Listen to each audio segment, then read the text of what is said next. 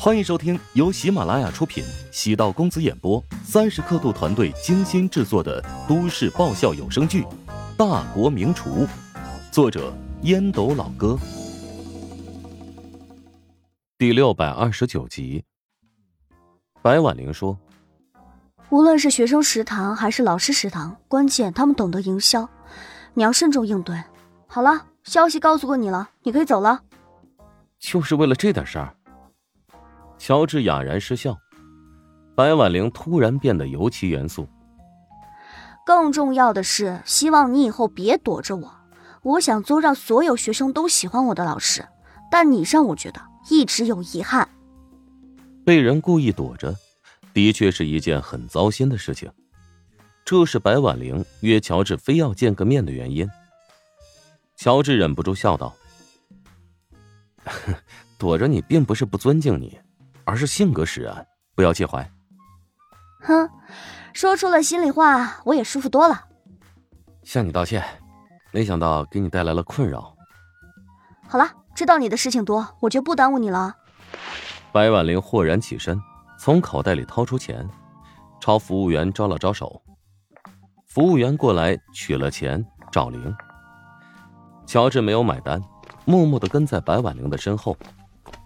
这次不是因为抠，他对白婉玲的性格很了解。学生跟他抢单，肯定会生气。心眼挺小的白老师。白婉玲突然转过身，笑道：“对了，学校创业者协会前几天有人跟我联系，说要找杰出的校友开讲座。我想到了你，要不你找个时间来一场创业分享会？还是不用了吧。”这事儿就这么定了，不准拒绝。谁让你欠我的？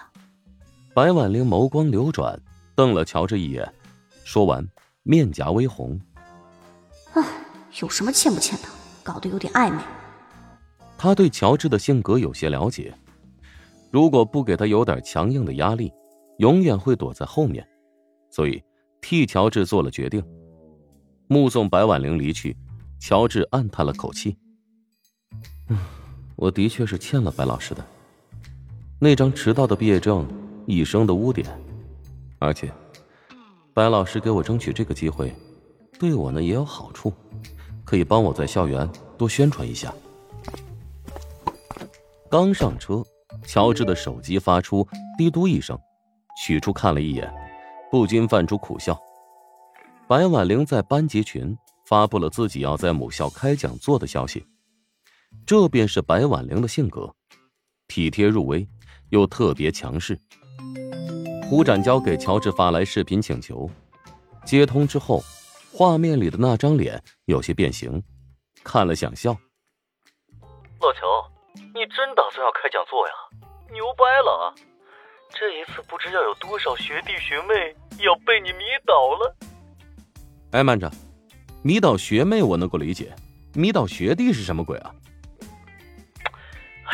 学妹们将你当成梦中情人，那学弟们会将你当成事业上的偶像啊！感觉我的人生巅峰，不是怎么被你提前完成了呀？胡展娇的理想是六十五岁退休之前能够到母校做一次个人演讲，大把大把的撒钱赞助，逼着学校来邀请自己。要开车，挂了。乔治挂断视频。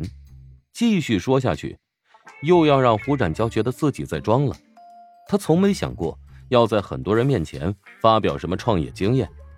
每天都会有很多人蹦出来讲述成功学，有些人呢会故意将自己的成功学说得很浮夸。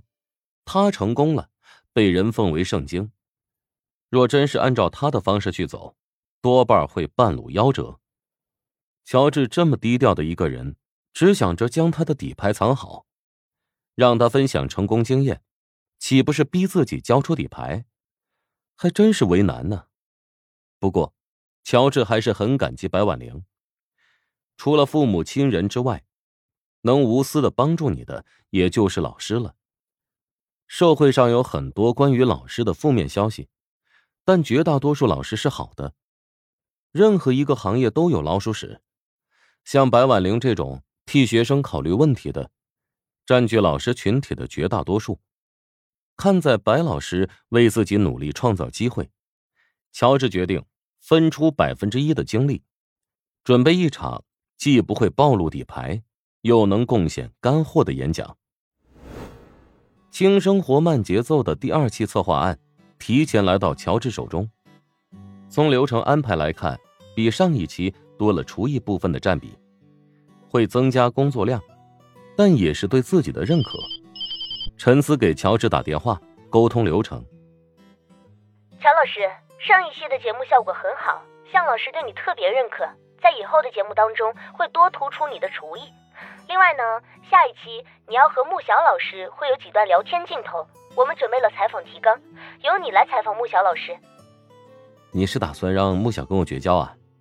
让我问她谈过几个男朋友，最喜欢的男人性格是什么样子的，还有准备何时结婚？发给您的稿件是经过穆小认可的。这是要搞事情的节奏啊！哎呀，那个，我建议让向老师采访他。为了节目效果，您负责这个环节更合适。这件事情呢，你必须要跟江导说清楚，我拒绝。言毕，乔治挂断陈思的电话。印象中，乔治挺好说话的，但这次如此强硬，陈思只能给江涛打电话。江涛决定主动给乔治打个电话，给足面子。呃，为了制作一个有吸引力的节目啊，咱们还要人为的策划爆点。如果你和穆小多点互动，绝对有人爱看。乔治发自肺腑的劝道：“江导，你是想要做一个长久的节目，还是准备做一个短期的、有点影响力的节目？我和穆小的关系是不错，采访一下也无所谓。”关键是对节目的长久发展没有太多的好处，我建议，节目的主旋律还是要以正能量为主，制造太多的绯闻只会让节目掺杂太多的沙子。没想到乔治这么排斥，江涛沉思许久道：“嗯，我再好好想想。”心里有不乐意，但是作为一个导演，也知道乔治提醒的是有道理的。无可奈何，人家是开后门进来的，还有厨艺绝技，不能惹，就装聋作哑吧。